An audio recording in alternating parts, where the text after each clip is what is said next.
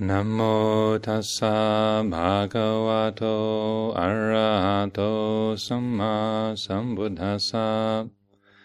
Namo tassa bhagavato arahato samma sambuddhassa.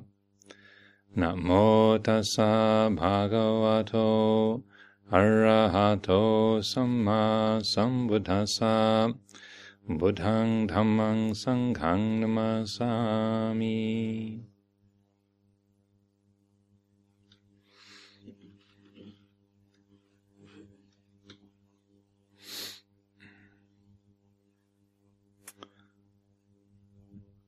We customarily uh, begin Dhamma talks in this way, um, paying respects to the Buddha, Dhamma, and Sangha. Buddhang, Dhammang, Sanghang, Namasami means uh, uh, I pay my respects to the, the, Buddha, Dhamma, and Sangha, and uh, every uh, every puja that we do, every um, uh, say morning and evening, as we have the, the, the time for the, the chanting, these these ceremonies, they're they're all built around this uh, gestures of uh, these gestures of respect and uh, reverence um, to the uh, the triple gem, to Buddha, Dhamma, and Sangha, and so it's it's helpful to consider you know, what is it that we are placing uh, uh, so centrally. Why why do we give these qualities such a a very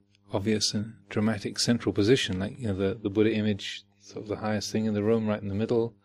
Yeah, we all uh, point towards it and uh, uh, bow and uh, direct our um, our chanting, our sort of devotional attitudes uh, towards towards the shrine.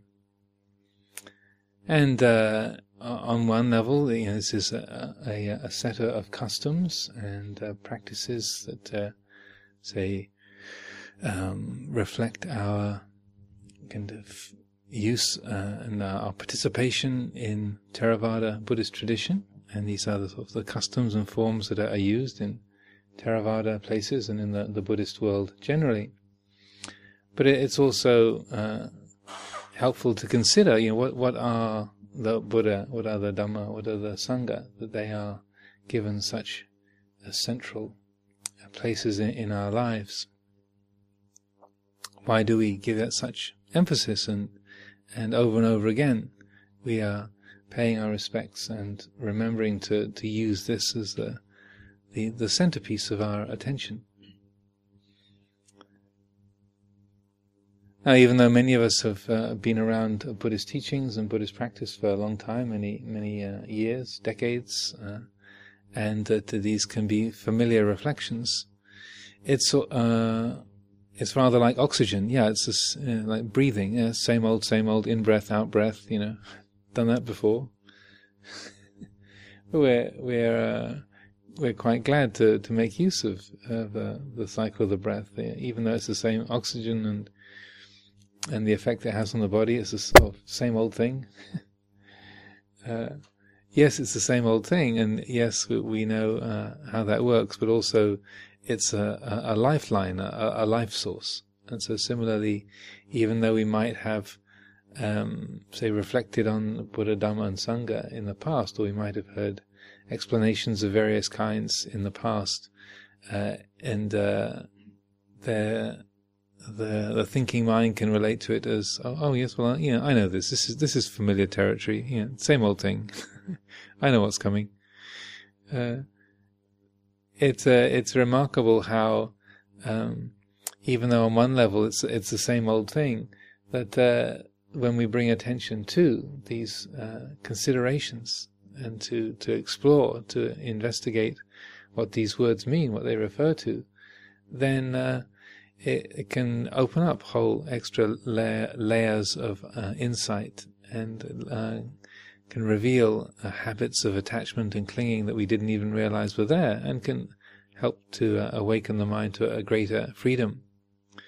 Uh, I've often been struck how in, in, in former years when Luang Por Sumedho would say, uh, make comments like, you know, I just like to spend the rest of my life chanting Namo Tassa.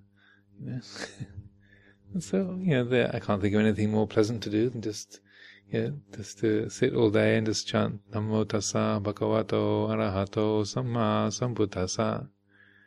So the rational mind might think, well, once you've done it, you know, a couple of times, I mean, you know, you know what it says, but why would you do that?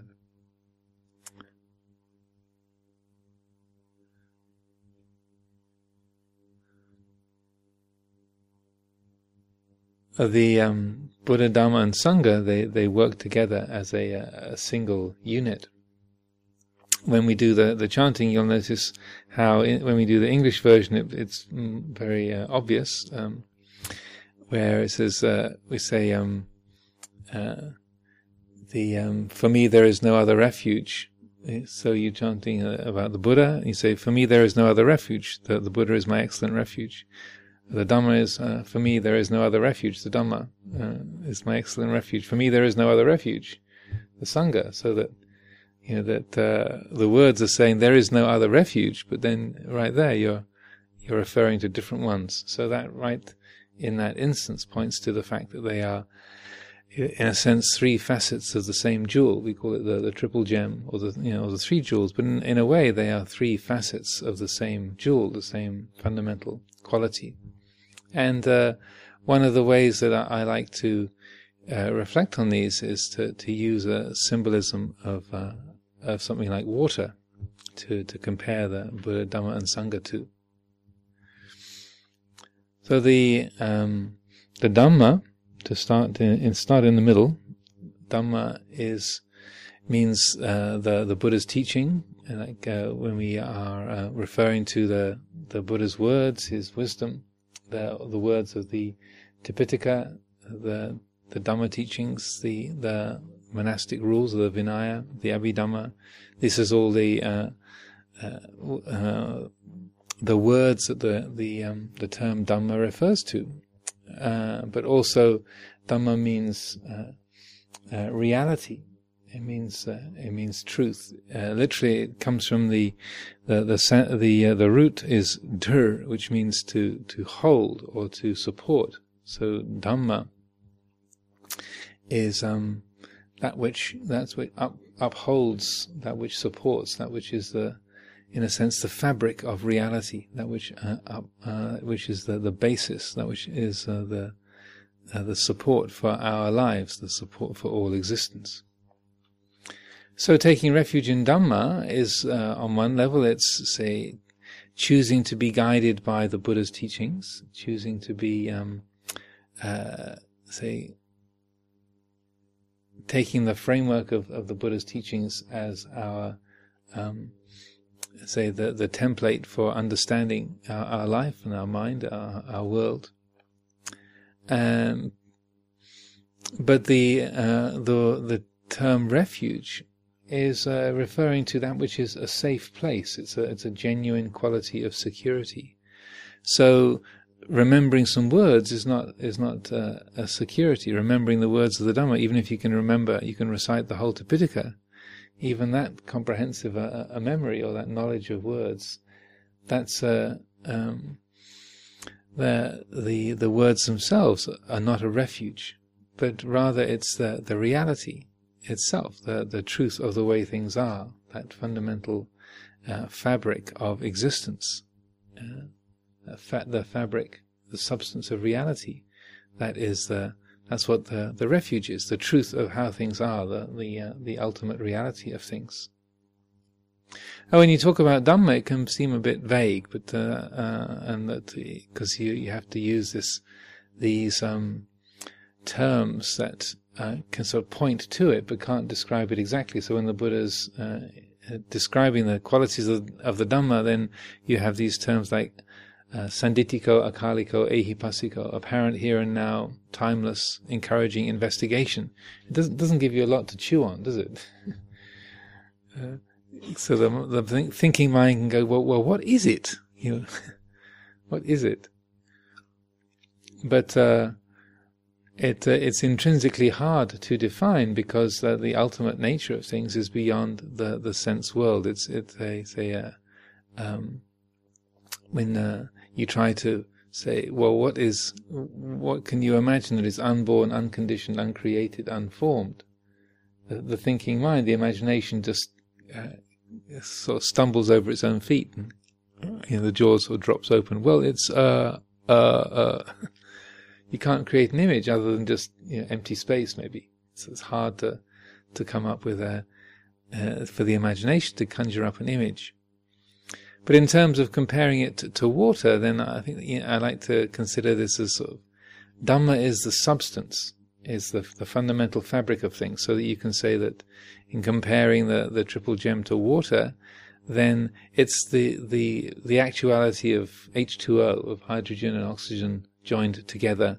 And so that's the very fabric of what water is. That's, that's what makes, uh, uh, the, the substance of water is uh, the electrons and uh, protons and neutrons um, that uh, form oxygen and, hydrogen joining together to to be H2O, and that that's what makes water. So the the Dhamma is the the very fabric of reality, the the substance of reality, and uh, so that's the, the, the fundamental nature of mind, uh, of the physical world, the the, the mental world, of of all things that uh, if you like the the uh, uh, that which upholds that which is the integrating uh, sort of organic integrating principle of of the universe and the very substance of, of mind, the very substance of, of life.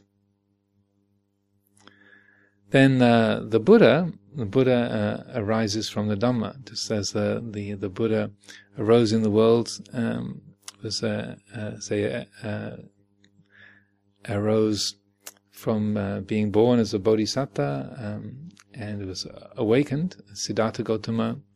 Taking refuge in the Buddha is then, therefore, the um, looking towards Gautama Buddha as the teacher, as the guide, you know, the one who is the sort of exemplar and um, uh, the establisher of this tradition. So taking refuge in the Buddha is, say, looking to this individual, this being who is uh, extraordinarily wise and compassionate, kind, and um, extraordinarily skilled as a, as a teacher, learning how to communicate and convey uh, subtle and um, very useful qualities to an extraordinary range of people over an extraordinary range of, of topics. The the most uh, accomplished of, of teachers and the clarifier of spiritual principles. So, taking refuge in Buddha is, on, on one level, it's respecting Gautama Buddha and uh, the the uh, teaching that he brought into the world, the example of his own life, his own liberation, his uh, total enlightenment and attunement to Dhamma. Uh, you know, the trusting that the the Buddha, uh, being fully enlightened, had brought his his life, his mind, and uh, his being so f- completely into accord with Dhamma that, in a way, uh, uh, an enlightened being like the like the Buddha is, in a, in a, in a sense, is the the Dhamma made manifest. You know, and there's one or two places in the in the suttas where where uh, you know, the Buddha is uh, people say of the Buddha, you know, he is the Dhamma. yeah so taking refuge in Buddha is respecting uh, the the individual, the great teacher, the establisher of of uh, this uh, uh this tradition as uh, as a, sort of the noblest and uh, and finest of, of human beings. But again, just like the words of the Tripitaka are not a refuge, they're just they're just words. The um, of of the the Buddha himself, uh, Luang Por Chah would often say, you know, the Buddha who lived two and a half thousand years ago, you know, uh, that uh, he he's gone. You know, he's he's not around anymore. and so uh, you can have the memory of him, or you can have the idea of him, but a memory and an idea, you know, they are not really a refuge. But uh, what Buddha means, uh, as many of you will know, uh, comes from the root bud, which means to to be awake, buddhi, to to be awake, to be aware. Uh, I was in Russia recently and um, teaching a, a 10 day retreat, and uh, apparently in, Russian language, maybe there's some Russian speakers here, that the the word for to wake up, like waking up in the morning, is is buddhi. Uh, they have exactly the same word in their own language, like wake up, buddhi, with, the, with the correct Russian grammar, of course. But uh, it's uh, it's to awaken, to to go from the state of uh, of sleep and to uh, an unconsciousness and unclarity to wakefulness, to knowing, to awareness. And so this was a, a theme that uh, Luang Chah would stress uh, very, very often, is that uh, to take refuge in Buddha is not just to, to bow to the shrine or to revere Gautama Buddha as the teacher, but what is the safe place um, is uh, what makes the, that a refuge is the quality of awareness, the quality of knowing, the the the capacity that our our heart, our mind has to to be awake, to to know, to be aware. And uh, just as when the, the, heart is in accord with with Dhamma, when it is in tune with reality, there's a, a fundamental harmony uh, that we experience and an absence of, of dukkha and a, a, security. Similarly, when the, the heart is, is in accord with reality, then there's a, a, a clear awareness of the way things are, so that uh, the, the, Buddha arises from the Dhamma, that this quality of knowing is an attribute of that fundamental uh, nature of things. So you can say that you know, the Buddha arises from the Dhamma. Uh, so if the Dhamma is the substance, then the Buddha is the function. That that the primary attribute of Dhamma is wakefulness. That uh, when the heart is is in tune with its own nature, and the heart is uh, uh, awake to its own nature, awakens to the the, re- uh, the reality of its own nature, and that there is a, a clear and total uh, awareness uh, of how things are, then uh, again there's this quality of of, uh, of harmony, of integration, of of uh, security, stability. That's it's a safe place. Just as when there is um, uh, a, a, firmly established quality of awareness within us, then whether we are aware of of happiness or unhappiness, pleasure or pain, praise or criticism, then uh, that uh, awareness remains unconfused, like in in vipassana meditation, insight meditation. This is geared very much to developing the stability of of knowing, the stability of awareness, whereby we can experience uh, a pleasant feeling, and it's known as a, a, a, some something sweet, something pleasant arising and passing away. We can experience a, an unpleasant experience, uh, a painful memory, or a, uh, painful sensation in the body, and it's known just as a, a painful quality arising and passing away. Just like images appearing and disappearing in a mirror, the mirror is utterly uh, undisturbed by the, the images, the, the patterns that appear in the mirror. They can be beautiful or ugly, uh, uh novel or familiar. They can be you know, colorful or bland. The, the mirror just reflects without any kind of disturbance and without any kind of confusion. It's uh, it's utterly uh, untroubled or unexcited by what it reflects. So similarly, when the when the heart has truly taken refuge in Buddha, is truly being that that awareness, then whatever arises, whether it's um, pleasant or painful, whether it's um, uh, say familiar or unfamiliar, whether it's uh, a um, uh, has qualities of uh, of happiness or unhappiness, then there's a, ex- a, a, wonderful and complete equanimity, a serenity, that their heart is completely undisturbed by the the uh, effects of praise or criticism, by the uh, by the experiences of happiness and unhappiness, gain and loss, uh, pleasure and pain. That they're, they're still known, the feelings are still there, but the heart is is completely uh, balanced and uh, is un, untroubled, unconfused by the presence of those qualities. So refuge in Buddha means uh, that, uh, that, stability of awareness, that wonderful, uh, clear openness that the heart that can receive all experiences without uh, uh, without trouble, without difficulty. The Luang Por Sumedho, I remember very um, uh, years and years ago when someone was asking him about um, uh, what, what, it was like to live with Ajahn Chah and uh, how he um, uh, impressed him as a teacher. One of the comments that he made was he said, "You you could really you could really feel you would feel that uh, you could be in a room with Ajahn Chah and a bomb would go off, and it wouldn't bother him." he'd obviously know that a bomb had gone off, but uh, it wouldn't uh, it wouldn't disturb him. It wouldn't he wouldn't blink. that he would be uh, uh, utterly you know, untroubled by that. And even though that might seem a bit extreme, that it's a um, a you know that then you think, oh come on, you know at least he'd blink. but I was just very struck when when Luang Por Sumedho said that know, years. I mean, 25, 30 years ago uh, you could you could tell that he was really speaking from his heart. He was saying that that was the feeling of being around Luang Por Chah. Like nothing would throw him off balance. And uh, I remember Jack Kornfield um, is a Dhamma teacher in America who was a, a, monk with Ajahn Chah in the late 60s, just just after Luang Por Sumedho had arrived there. A couple of years later, Jack Kornfield and another American uh, also um, joined them at, at the Wat Pah Pong and uh, one time, uh, Ajahn Chah was going to visit this branch monastery down near the Cambodian border, and there's this uh, road through the hills um, down to the, the, the, through the borderlands to this this branch monastery. And uh, Jack Kornfield was in this little pickup truck, and uh, um, there was the three of them in the front seat. So there was Ajahn Chah and Jack Kornfield, and then the driver. Uh, you know the two monks in the, in the front, and then I think a number of of lay people in, in, the back going down to visit this branch monastery.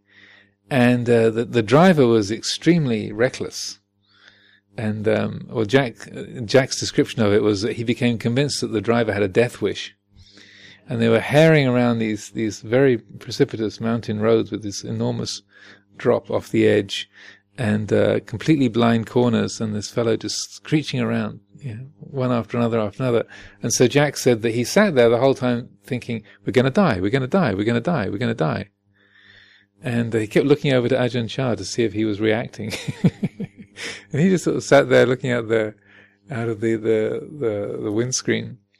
And uh, to their ama- or to Jack's amazement, they finally arrived at the. They got through the hills and uh, arrived at their their destination um, and uh, pulled up and and uh, he had seen along the way that actually Ajahn Chah was holding onto his seat. there was a certain whiteness in his knuckles, you know. And but he just turned round to him and said, "Scary ride, huh?" well, the Thai equivalent of uh, that. That uh, the, there they were, literally, you know, uh, herring around these mountain bends, and uh, death sort of right uh, right there with this somewhat deranged driver, and never knowing if there was going to be a lorry coming towards them as they came round a bend and, and having nowhere to to to go. But um, yeah, the the that quality of of uh, imperturbability that uh, someone like uh, Ajahn Chah, a great being like him, who's truly taking knows how to take refuge is fully with that experience, but it is not troubled by it, is not uh, thrown off balance by that. So if uh, so, then then um, the uh, if if uh, Dhamma represents the substance, uh, like the, the fabric of, of water, and then uh, the, the quality of Buddha uh, represents the function, how water works, the, the fluidity of water, its attributes, its how it freezes, how it boils, how it uh, how it flows, uh, the the kind of patterns, um, the, the or the the the uh, sort of nature that uh, of the forms that it, it takes and how they work. The fact that it freezes at zero and boils at hundred and so on. That's the the function. And then when the when the uh, so and then the relationship of that to sangha, taking refuge in sangha. Again, when we do the chanting, the, it has this somewhat mysterious phrase. Um, the the four pairs, the eight kinds of noble beings. It's one of those things people say. Who are these four pairs? You know, uh, what you know, eight kinds of noble beings? It's like uh, like Noah's Ark or what? You know, who who are these? Uh, who are the four pairs? And the uh, it's not that mysterious really. It's, it's talking about the different levels of enlightenment. So you have uh, for the first level of enlightenment is called stream entry and then the next one is uh, the level of being a once returner, and then the next level is a non-returner, and then the, the fourth level is that of, of arahant or fully enlightened.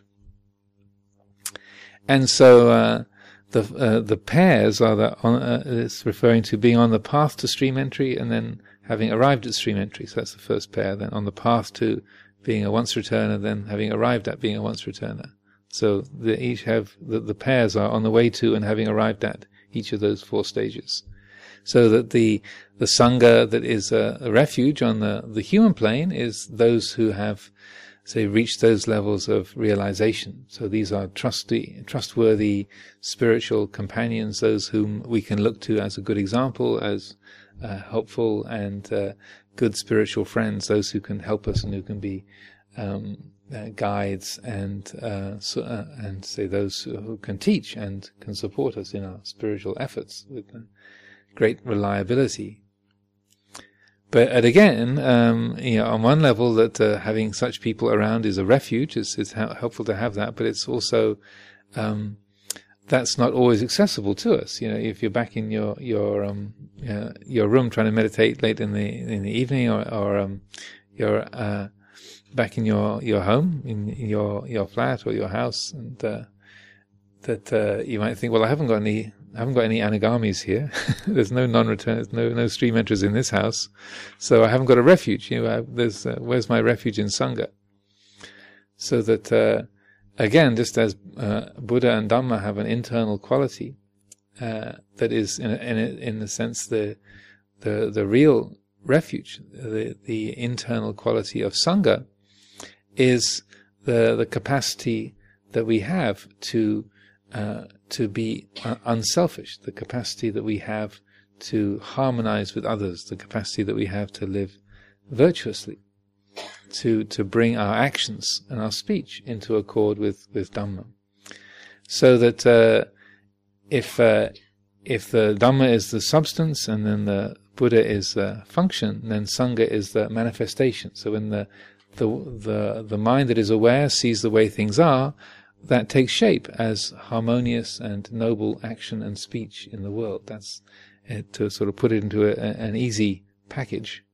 So when the the wisdom mind, when the Buddha sees the Dhamma, what results is the Sangha. When the the wisdom mind, that quality of awareness, sees how things are, then what comes forth, what what uh, results from that, is action that is uh, skillful and wholesome and unselfish and uh, appropriate to time and place and situation.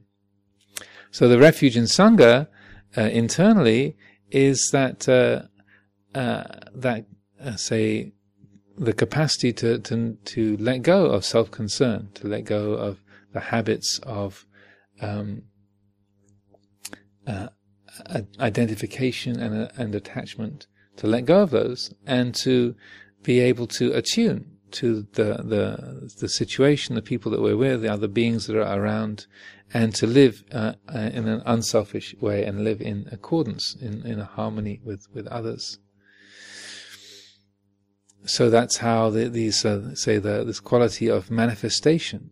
Sangha, the, the, the root of the word sangha means together. Sang, like in, as in sankhara, or um, uh, the um, or sangvasa. You know, these uh, these uh, words that have the root sang in S-A-N with a dot means uh, that which is joined or unified, compounded, things which are brought together. So the Sangha is uh, the unified assembly, different parts joined together in a, a unified and, and, harmonious way. So refuge in Sangha uh, as an internal refuge, which is always here, uh, which is always available to us, just like the quality of wisdom is always available and the fundamental nature of reality is always available. It's always here. It can't go anywhere else. So similarly, that capacity to uh, to be unselfish is always here. To to let go of self-concern and self-centered attitudes. That capacity is is always here, and uh, a refuge is a safe place. There is that quality of of uh, of protection, of inviolability, of of stability, and so that in, similarly when um, when the heart is established in unselfishness, when we let go of self-concern, then uh, yeah, we can't lose anything. uh, then, if we're not thinking in self-centered terms, then uh, we can't be uh, we we can't be harmed or we can't be um, so we can't say be diminished uh, because there's the the mind is not in a, in a state of of, uh, of owning anything. There's no delusion of of being the owner or the controller or the uh, or the say the um, uh, identifying with the the material world. You know, again, these are these are things to reflect on and to consider, and they're not they're not terribly easy to talk about. But it's like like Bob Dylan put it: if you ain't got nothing, you got nothing to lose. You got nothing, you got nothing to lose. So that uh, if if the mind lets go of possessiveness, of the feeling of ownership of I and me and mine, then who's there to lose anything? Who's there to get anything? It's like, can you own the Dhamma? It's like you know, like the sky belongs to me. You know, I, I you know, I I am the. Uh, you can't. It's just a meaningless statement, isn't it? To say the sky belongs to me or or Dhamma belongs to me, it's ridiculous. It's absurd. It has no no meaning. And so that when we take refuge in Sangha, it's letting go of that whole way of thinking that we can own anything, we can have anything, or we can lose anything. Yeah. And that uh, it's a, a different way of of uh, seeing uh, our our own lives. So that uh, that uh, that capacity is always here, and when we uh, when we choose to let go of self concern, when we choose to to be awake, when we choose to bring our, our life in accordance with uh, with reality, then there is a security, there's a stability, there's a a steadiness there. There, that's why there it's called a refuge. Yeah, it's a safe place. It has that quality of of um, of strength and durability, and uh, this is why these um, these principles, we we uh, speak of them and refer to them over and over again, and the the, the chanting and the the paying of respects uh, uh, are always around these three qualities. Because, in a sense, if we uh, establish this as as the the focus of of our attention, where and we reconfigure our lives so that rather than thinking of, you know, I am this person, I am Ajahn Amaro, I am uh, so many years old, and I have this. I'm British. Uh, well, actually, I have two passports. I'm British and American, and so I'm so. Uh, and I was born in in Kent, and this is who I am. We identify with these personal characteristics and think of that. You know, that's who and what we are. So to um, to recognize, well, that's just one version of the story. That's one particular um, sort of set of conventional realities but we uh, we don't have to to hold on to that. We don't have to cling to that as as being anything absolute, and that uh, taking refuge in, in Buddha and Dhamma and Sangha is in a sense um, reconfiguring the the way that we see what we are, or what we see as being fundamentally real, and what is uh, trustworthy, what is of true value, because they're also called the three jewels. And a jewel is something that is is precious it's uh, something that has a natural beauty to it. It's something that is durable. It has a, a, strength. A jewel has a great uh, material strength, and it has a quality of symmetry. So that there's a a book that uh, Aldous Huxley wrote many years ago called uh, "Why Are Precious Stones Precious," and he he explores some of these these reflections about why we love jewels or why jewels are precious to us as human beings. And I, I, I suspect uh, this is very much why the, the Buddha used the, the term the Triratana, the three jewels, because of these um, same qualities that there are, there are there in Buddha, Dhamma, and Sangha that are reflected in the nature of a jewel. They are valuable, they're beautiful, they're strong, they have a, symmetry and a, and a, and a durability to them. So that as we uh, remember how to take refuge, we remember to take refuge and we uh, remember to be awake. We we remember to uh, to uh, see the way things are. We remember to let go of self concern. Then, in a sense, we are are um, able to appreciate the, the the the value and the beauty of the the jewels, the the, the triple gem that's always here, that which we uh, overlook and, and forget about.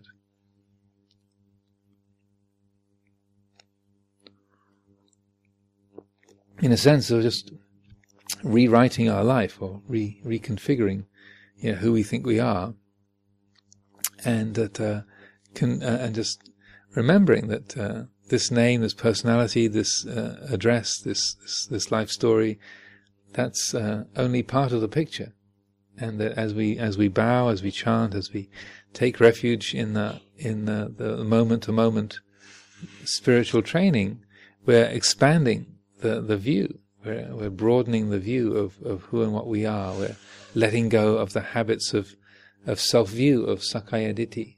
We're, we're say letting the vision broaden and become more expansive, more encompassing, and so that we, we see that the, you know, the Dhamma is the fundamental reality, not Ajahn Amaro, or the, you know, this person who was born in this particular place, and and that uh, that's our more our origin, our source, uh, the source of our life is not Mr. and Mrs. Horner in in Kent, fifty, nearly fifty six years ago but the, the, our source, our, our, origin is is the Dhamma itself.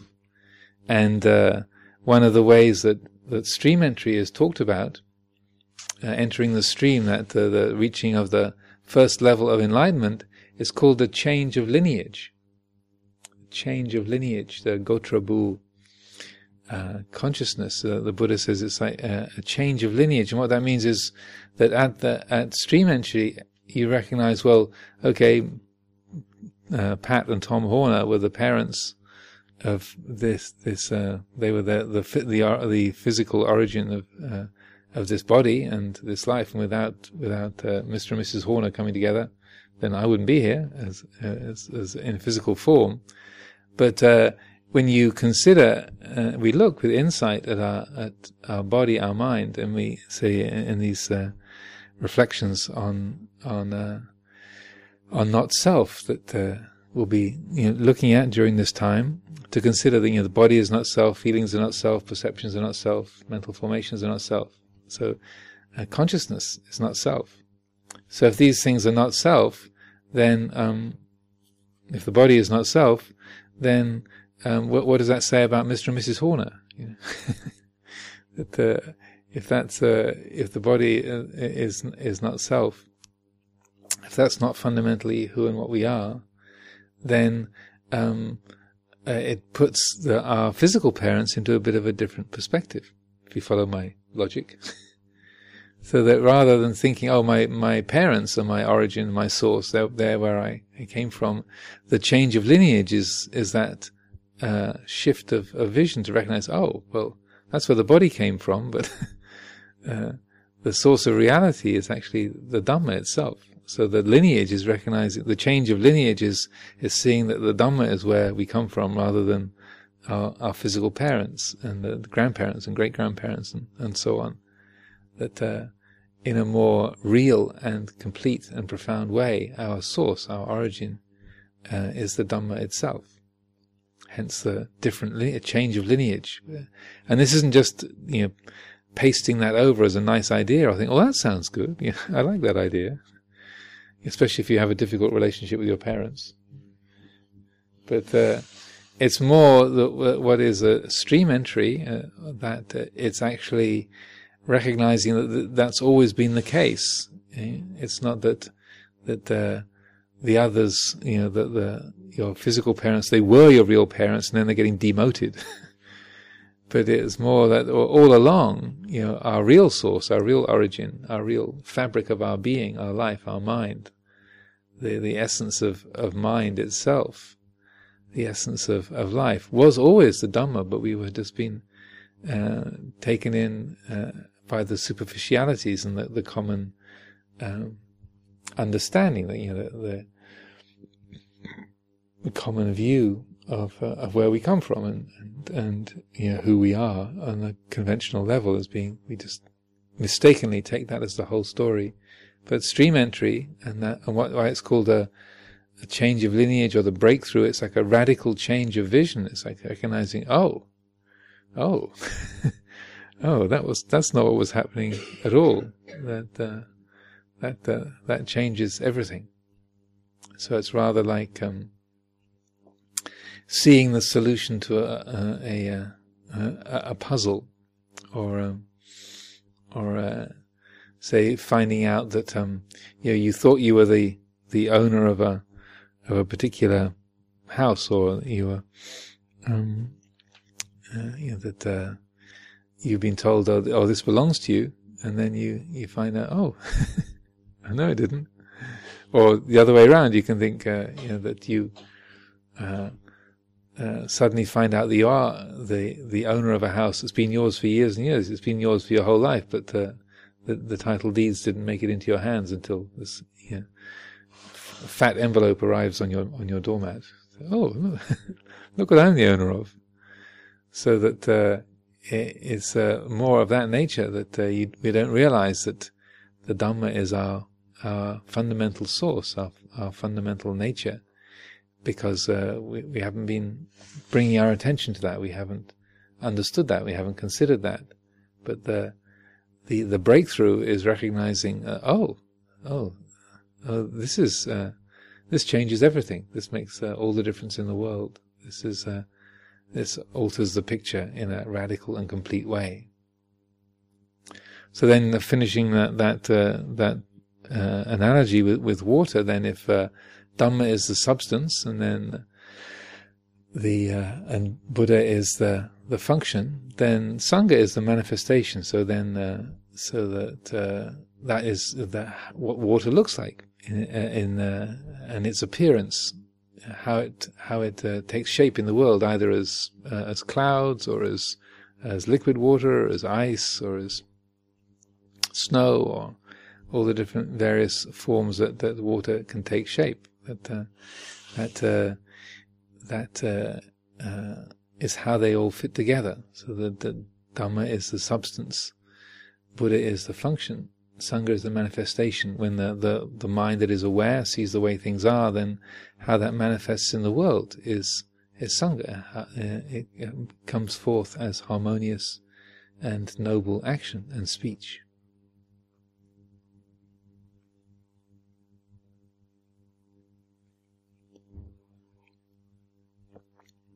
Uh, during the, the course of today, it's um, we've been here uh, one whole day together, and uh, it, it, might be um, very striking to you just how long a single day can be. I know many of you are old timers. You know, the uh, uh, people who've been doing retreats for many many years, and it's familiar territory. But uh, I'm sure it still can be very striking when uh, you, you, say coming to, together this evening and, and me saying those words, you know, we, we've we've been together for one day, and just on hearing that, we can think, one day? No, it, it must be more than that.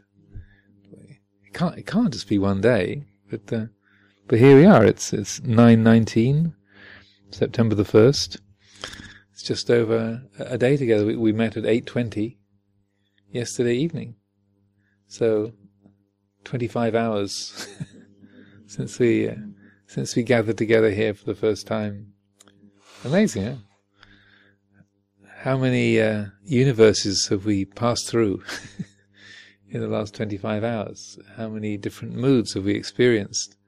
You know, how long has the day been suddenly without conversation, just being with our, our own mind, um, without distractions of, of looking at the news, chatting with other people, our hours filled with activity and um, and work and engagement. How many hours there are in a day starts to be revealed, and the different moods that we've experienced, the different, say, feelings and, and perceptions that uh, that we we witness, uh, how much it can change and, and how radically, how repeatedly during the course of the day. So you know, one moment we're the sort of enthusiastic and ardent meditator, and then the, the next moment we're the whimpering, the whimpering heap, this sort of in a, a kind of miserable uh, lump of, of failure. oh, this is terrible. Why do I do this? I said never again last time. Why don't I ever remember that when I sign up? Yeah. Why do I do this to myself? This is all totally hopeless. Yeah. yeah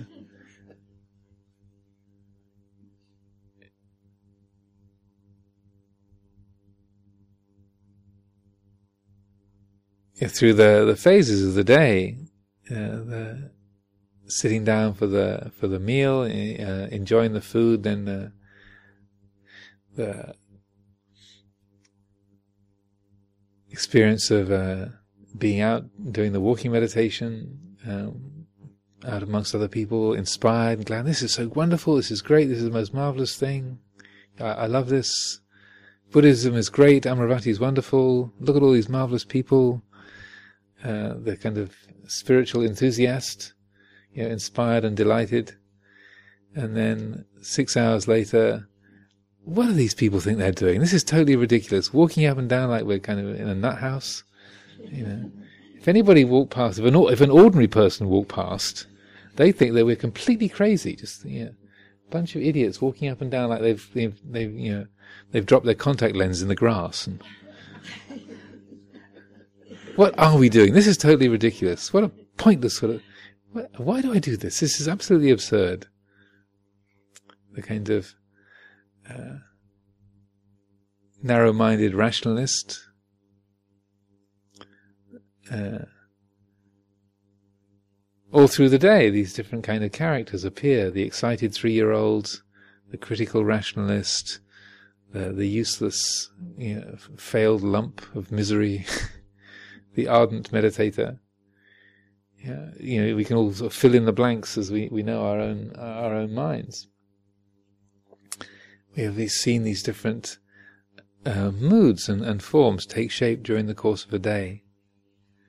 So it's really important just to to to be say establishing this quality of of, of wisdom, this quality of of watchful uh, awareness that the heart that that receives and and uh, participates in, in all of these different uh, moods and, and, modes of being, these different characters that uh, that we find ourselves uh, taking shape as these different forms. Uh, that we're not trying to, to uh, grasp one identity and reject all the rest. You know, trying to be the ardent meditator and push away the the, the cranky three year old or the the, the, the critical cynic.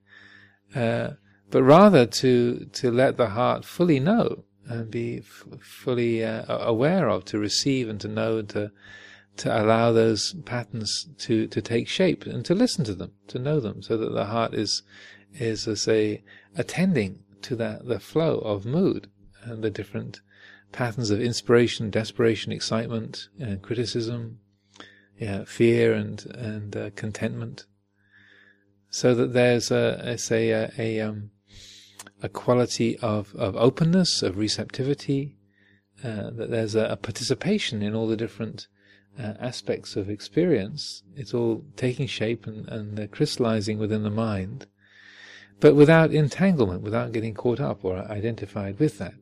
So that uh, uh, often I, I like to use the, the mental image of the uh, inner committee. So often we think of ourselves as being one person. We've got a, we've got a name, and you know, one you know, one name, one body, and uh, we tend to think of ourselves as a single person. You know, this is who I am.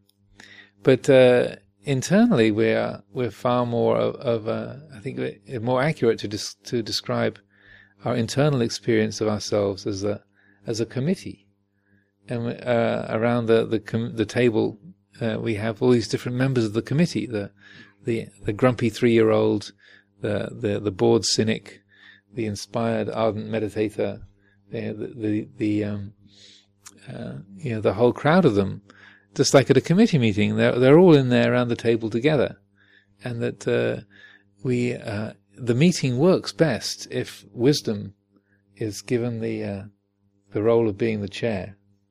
The chair wisdom is the chair. If wisdom is the chairperson, it'll be a great meeting. Uh, but uh, often it's the, the, the, the grumpy three year old or the uh, or the um, uh, the critical cynic that sort of, that grabs the uh, that grabs the microphone and then tries to take over the meeting.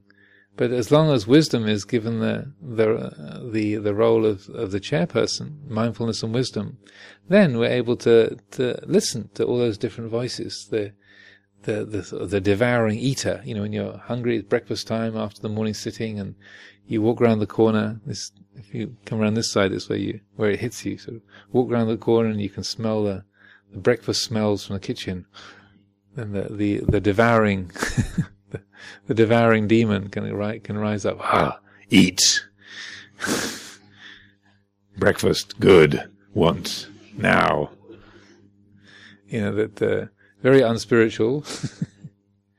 but there it is. It is when the body is hungry, then uh, the smell or the sight, the uh, the presence of food can can rouse those primitive urges and seeing how you can mindfully walk as rapidly as possible to get to the front of the queue, you know, like without anyone realizing that you're trying to get to the front of the queue, you know, because that would be really unspiritual to be competing for the food with, with others. But just to see the mind doing that, just to recognize, well, this, yeah, this is the human dance. This is, this is how it takes shape. And here it is. So that, uh, that, uh, that quality of learning to, you know, respect all the different members of the committee and not trying to uh, identify with some and reject others and kick, boot them out. You know, they're, they're all there. They all belong. We, we experience all these different characters in, in our minds. I'm not encouraging the development of a multiple personality disorder, but more just seeing how we, we function as human beings. Because in the course of a day, sometimes we're the parent, sometimes we're the child, sometimes we're the expert, sometimes we're the novice. You know, the these um, uh, different roles uh, are uh, are used by all of us in different ways during the course of, of the day, and so that uh, being able to recognize those roles, recognize those different identities as they rise up, take shape, and not to be buying into any of them, but to recognize, oh, you know, this is the voice of the the grumpy three-year-old. This is the voice of the uh, of the you know the wise and kind spiritual being. This is the the voice of the uh, the complaining cynic. Yeah, here it is, and that that which knows uh, the vo- those voices, that which can listen to them, that is the the quality of Buddha wisdom. That is the the refuge in Buddha is knowing, oh, that's that's the sound of this particular voice. That's the the contribution of this character to the committee meeting. that's what it is. It has this quality, this flavor, this texture. So the re- when there's a refuge in uh, in uh, Buddha, that's when mindfulness and wisdom, satipanya, is in the, the, the role of the chair, is chairing the meeting. And so then uh, the all of those different voices can be integrated. They can they can uh, say their piece, and uh, the the whole uh, array, the whole variety of experiences and attitudes can can be held in a in a balanced and clear way. And during these first few days of a re- retreat, then it's it's natural for there to be a lot of different characters, a lot of activity and and uh, different um, uh, sort of restless, uh, urgent uh, thoughts and feelings bubbling up, just transferring from the the life of uh, your job and your family and your your travels to living in a quieter, more contained uh, peaceful environment. It takes a few days for everything to just ramp down a bit. So we should expect there to be a bit of raucous activity in the committee room. That's to be expected. This is normal. It's ordinary.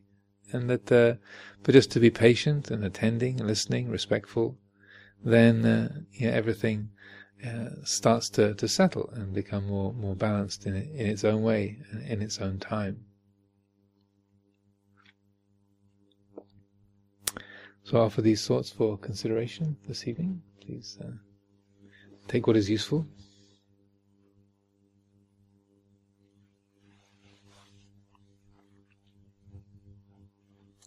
So we can uh, close with a um, the reflections on universal well-being. I'll do the English version, that's on page 43.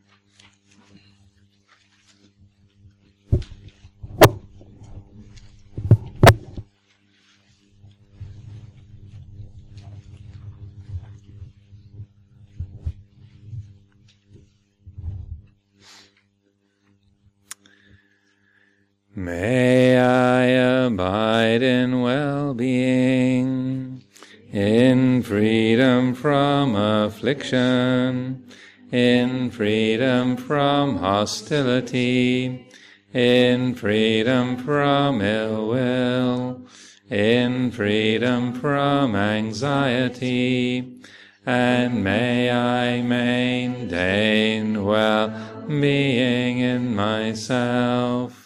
May everyone abide in well-being, in freedom from hostility, in freedom from ill will, in freedom from anxiety, and may they maintain well-being in themselves.